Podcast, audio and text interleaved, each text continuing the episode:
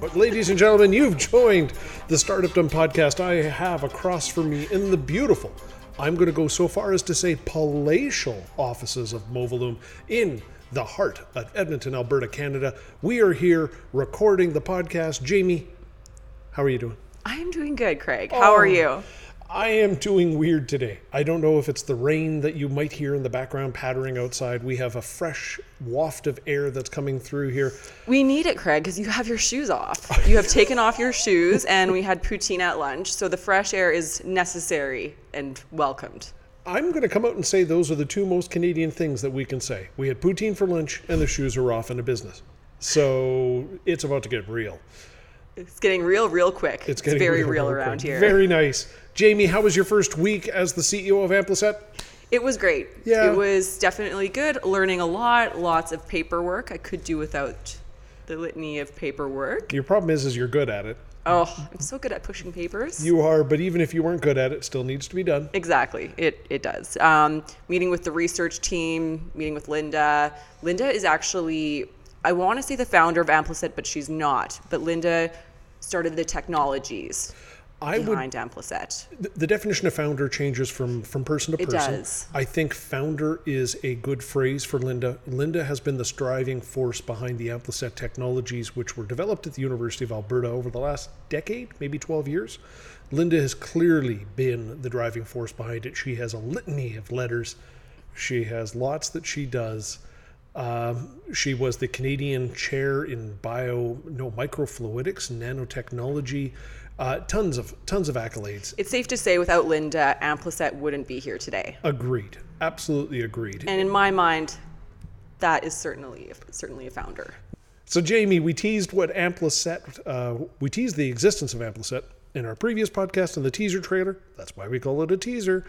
We've now told the name of the company being Amplicet. I've said Amplicet five times, maybe as many as 50.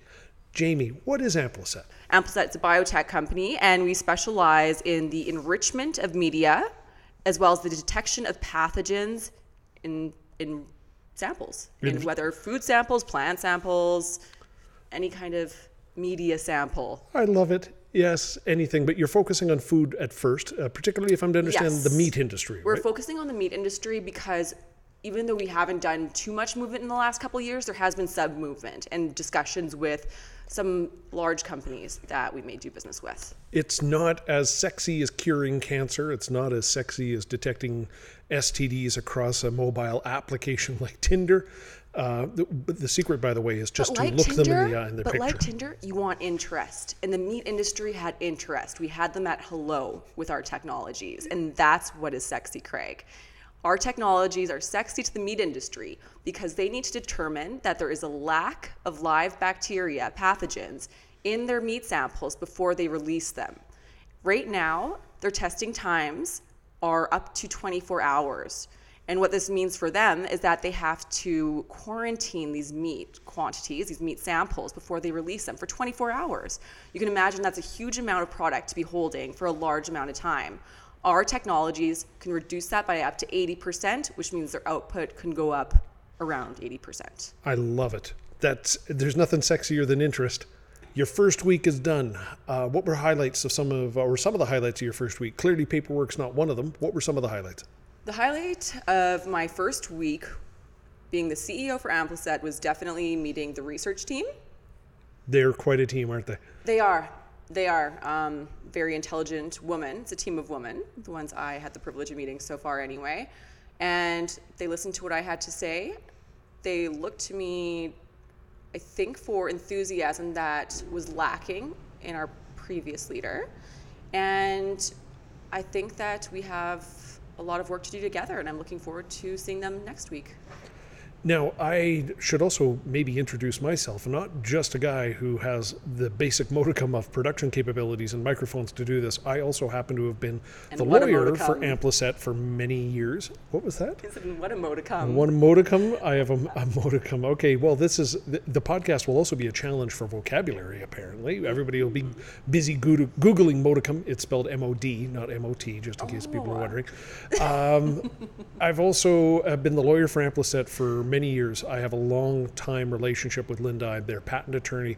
I've been doing their patents for years. I am fascinated by their technology and have watched it over the last 12 years move from uh, lab on a chip and microfluidics into something that is just, I'm going to say, uh, much simpler and um, much, uh, much more applicable to a commercial environment. It's amazing stuff. We'll talk more about the technology as it goes on, but I also happen to know the research team because I've been working with them for those 12 years, and, and they are good people. They're good people. It was actually a, a, a fun first meeting, I'm going to say. Not only Yeah. was it the research team, but some uh, also uh, stakeholders that were there, uh, government uh, employees. The, the uh, research team is currently working at the University of Alberta. They're doing good work there. Uh, not working directly for Amplicet, but they're the ones that came up with the technology. I've got to tell you, I watched them with you, and they're excited because I think you connected with them in a way that previous people hadn't. Uh, they could really sense your interest, your desire, your excitement about the opportunity that this brought in. Uh, you've got a background in business. You have the honors degree from uh, from school. You've run a number of uh, businesses since then on my behalf or with me. I think this one's a uh, a challenge for you because it's going to be a different technology. It's in biotech, mm-hmm. but in the end, business is business. And that's exactly it. And I wanted to touch a little bit on that. When you had mentioned over the years, you had seen how Ampliset evolved from one industry to now, which is food testing.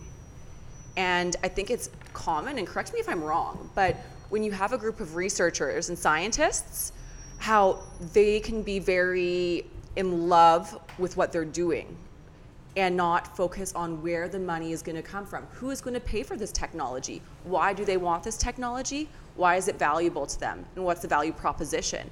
And that's how we ended up where we are today, which is food testing and not where these technologies originated. Am I right? Am I on track?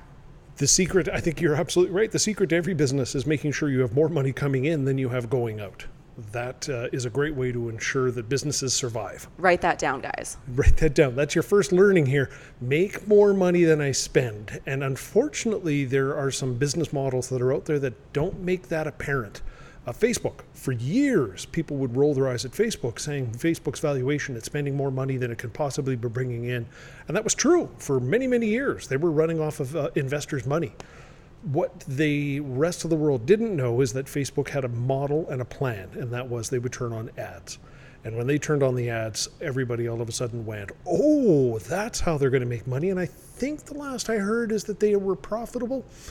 That Are is they? me being sarcastic. That's what it mm, is. To me. So there are times you don't have to make money from the kidding, start. by the way. You do have to have a plan on how to make money, and I think the plan to make money in Amplicet is to be selling this to food processors, to the meat industry, to the packing or to the meat packing industry as a first start. But Diagnostic companies. it's not just limited to that. It also works in dairy, in eggs, poultry, all across the board.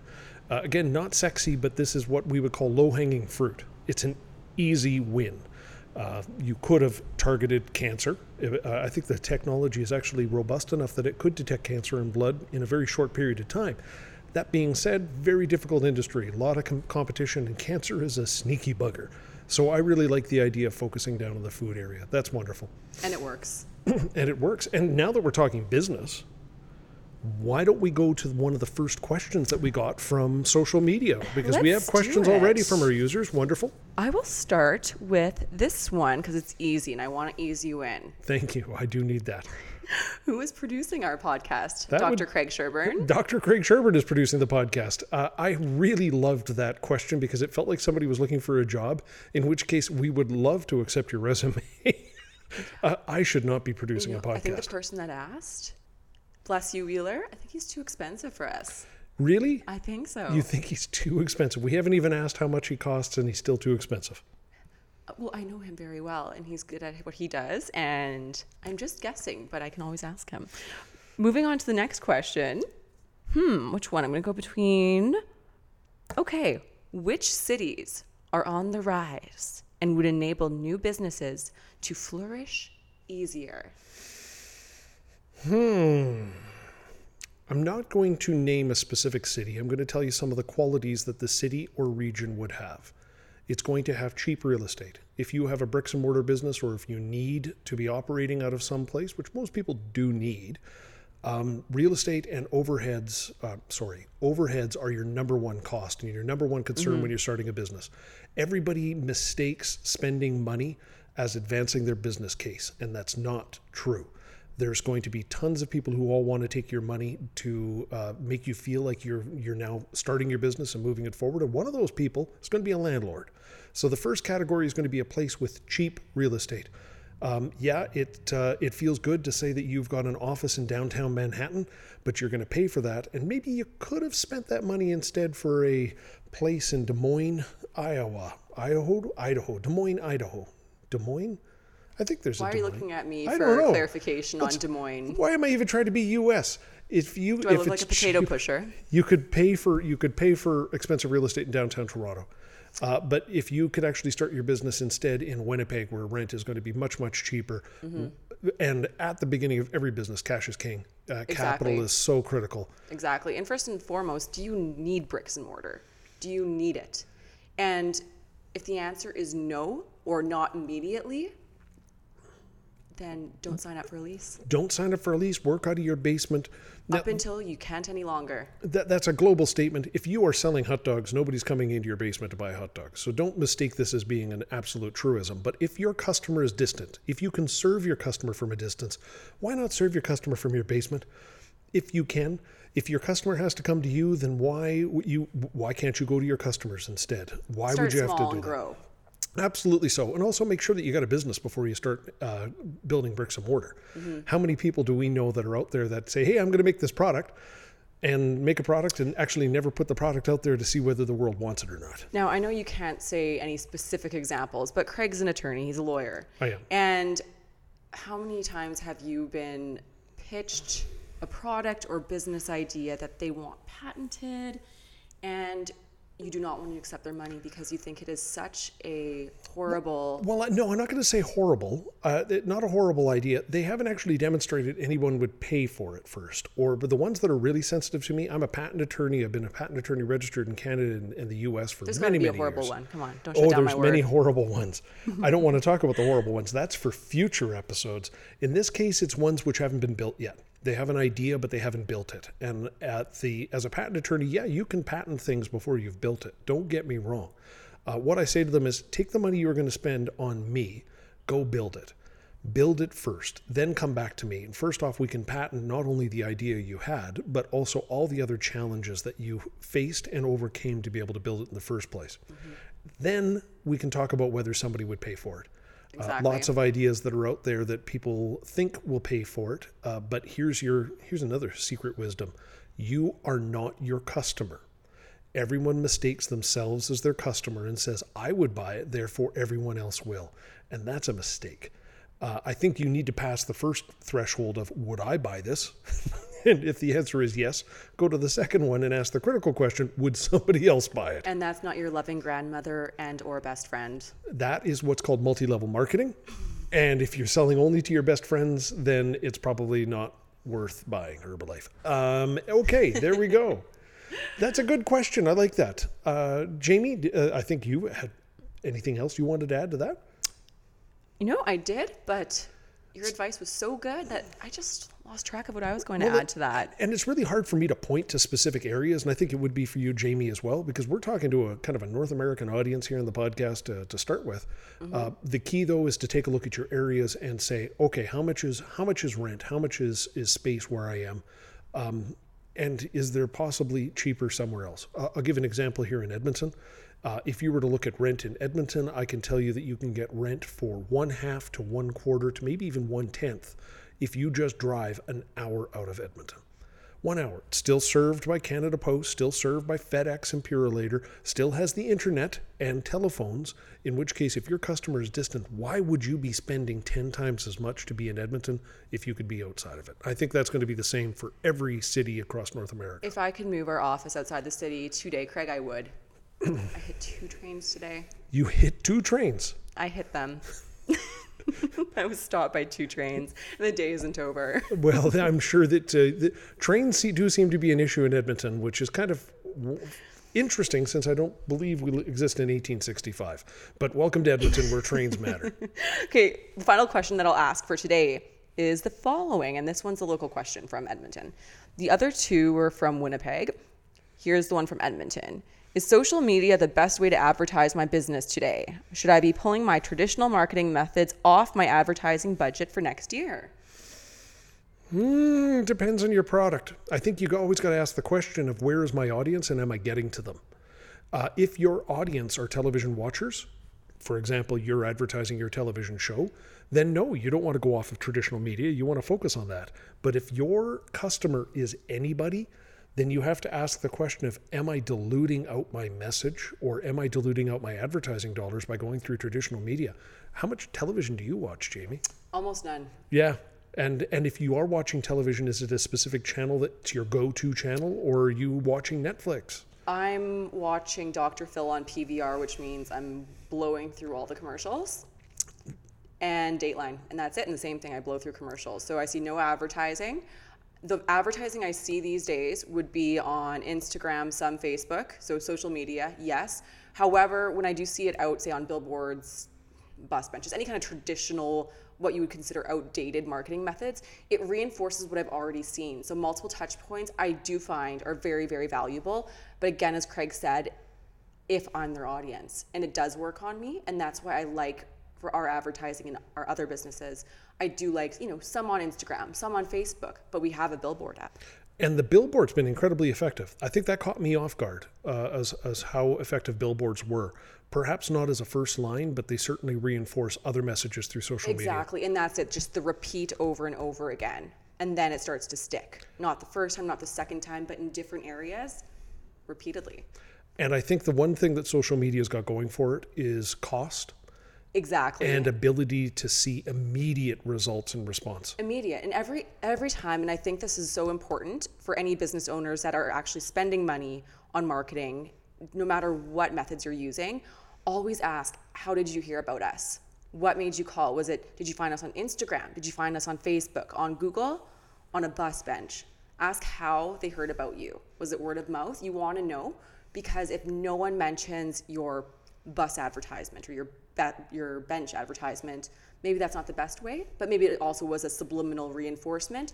And if they're saying instagram instagram instagram and all you've done is spent $20 which is something that happened to us recently then that was a very valuable $20 and maybe you want to pump in a few more dollars into that I think that's absolutely right. And the way that social, you know, social media knows so much about its customers, and uh, Facebook knows so much about its users, Instagram knows so much about users and their interests. The the ability to target to people that would be in a demographic or of interest similar to whatever your product is, incredibly powerful.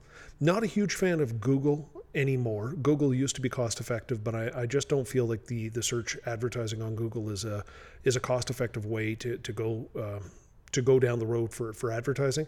But making sure that you're showing up on the first page of results when people are looking for you, critical. Now, is SEO the way to go? I, I know there's a lot of people who spend a lot of money on SEO. Industry search engine again, right? Yeah, well, search engine optimization, it's magic, it's voodoo. There's a lot of people who go and say my voodoo and my magic is better than others. I don't know how much money you should be spending on SEO, but I know you should be spending some money on SEO. Definitely some, but again, we haven't figured it out because we don't do this in house. We outsource it and we have gone through multiple providers. And I just feel like, oh, I, it can be a no, huge think, money grab and a money pit. And we don't know if we're getting any results often, or if it's a temporary result, if it's something that's building over time. And frankly, I don't even know if they know. And that's on SEO. I think you nailed it. Yes. I think you nailed our experience uh, in one one noise you made, which was frustration. No, it was oh, that's exactly how we feel when we look at our spend on SEO and we look at our results because it's a bit of a black hole for us. We don't know what went on. We can see that we might have increased in the search a result page uh, from Google, but nothing more, as opposed to our social media spend, where we get great uh, metrics, we get immediate results, we get immediate metrics, and we see where our spend is going. And I think that fundamentally is a is important for advertisers uh, to keep track. And uh, we found by experience that billboards worked in local markets, but that was exactly it experience. It, there was no way that a marketer that was selling the billboard space could ever share that with us. We would look at the dollars and go, mm, I don't know. I mean, that's a lot of social media advertising. It was only by our experience that we saw it. So that's something we can pass on to people. Is and I don't know if I would um, recommend billboards as a first touch. I think that billboards need to be with other uh, other advertising methods, whether it be social media, whether it be traditional media. Uh, it's got to be with uh, with that as well. That is such a good point. That is a very, very good point. I had looked into billboard pricing when I first started working with you, and I remember thinking, I hope we don't pull the trigger on it. It's expensive, and no one can pronounce the name of this company, let alone know what we sell, what we do. This is a new technology. I, I think there was a typo in the number. There's two zeros too many in this. Yeah, yeah, exactly. But now, now here in Edmonton, people know what we are, know what we sell, know what we do. We did a lot of Facebook, some Instagram, and now to have the billboard, it makes sense, like you said, as a secondary touch point, not the primary. You can blow by that sign so quickly, you know, it wouldn't register unless you already had a little bit of knowledge. So I think to answer the question, traditional media might be dead depending on what they're selling. They may uh, be able to get more value and bang for their buck by going to social media and using that simply because they can target their users. But I don't think social media can be the end all and, uh, and be all and end all of, of your advertising. It needs to be supported by something else. And again, just kind of what I said before with um, a lease and real estate for your business. Start small and ramp up. With social media, you can test the water. You can drive into your local market and spend $20, see what the response is. And then once you have revenues coming in, once you have been affirmed in your marketplace and you have more of a budget, then spend it. Don't spend money you don't have. To me, that makes no sense. I think, Craig, you can vouch for me. I am cheap when it comes to running, right? I always look at every dollar and cent to where should we be spending the money and kind of slap you on the hand every now and then, don't I? I uh, I appreciate having the give and take uh, sometimes. Uh, no, all the time. I always appreciate having another educated and experienced mind, like Jaime saying, "Craig, do we really need to buy the Skywriter?"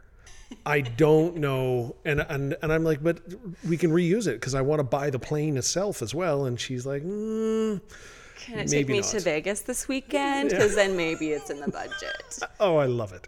But I if love it. not, let's then, wait. Then it's not. Jaime, this has been a good podcast. This is a good start. I. No, it is a good start, Craig. I, I apologize for the production value. I apologize for the noise in the background. We would be more than happy to receive resumes from people who have uh, more podcast production knowledge than I do. But this is maybe the first experience that people have out there in social media with what it's like to have to sit and talk to Jaime eight hours to, tw- to 12 hours a day. We talk way too much. We see each other way too often. So I'm going to get I'm going to start a GoFundMe for people who want to pay me for having to sit through and deal with Jaime on such a long and prolonged basis. I feel your pain. I'm with me all the time. Jaime, thank you very much. Look forward to talking to you next week. Thanks, Craig. Talk to you guys next week. Toodles.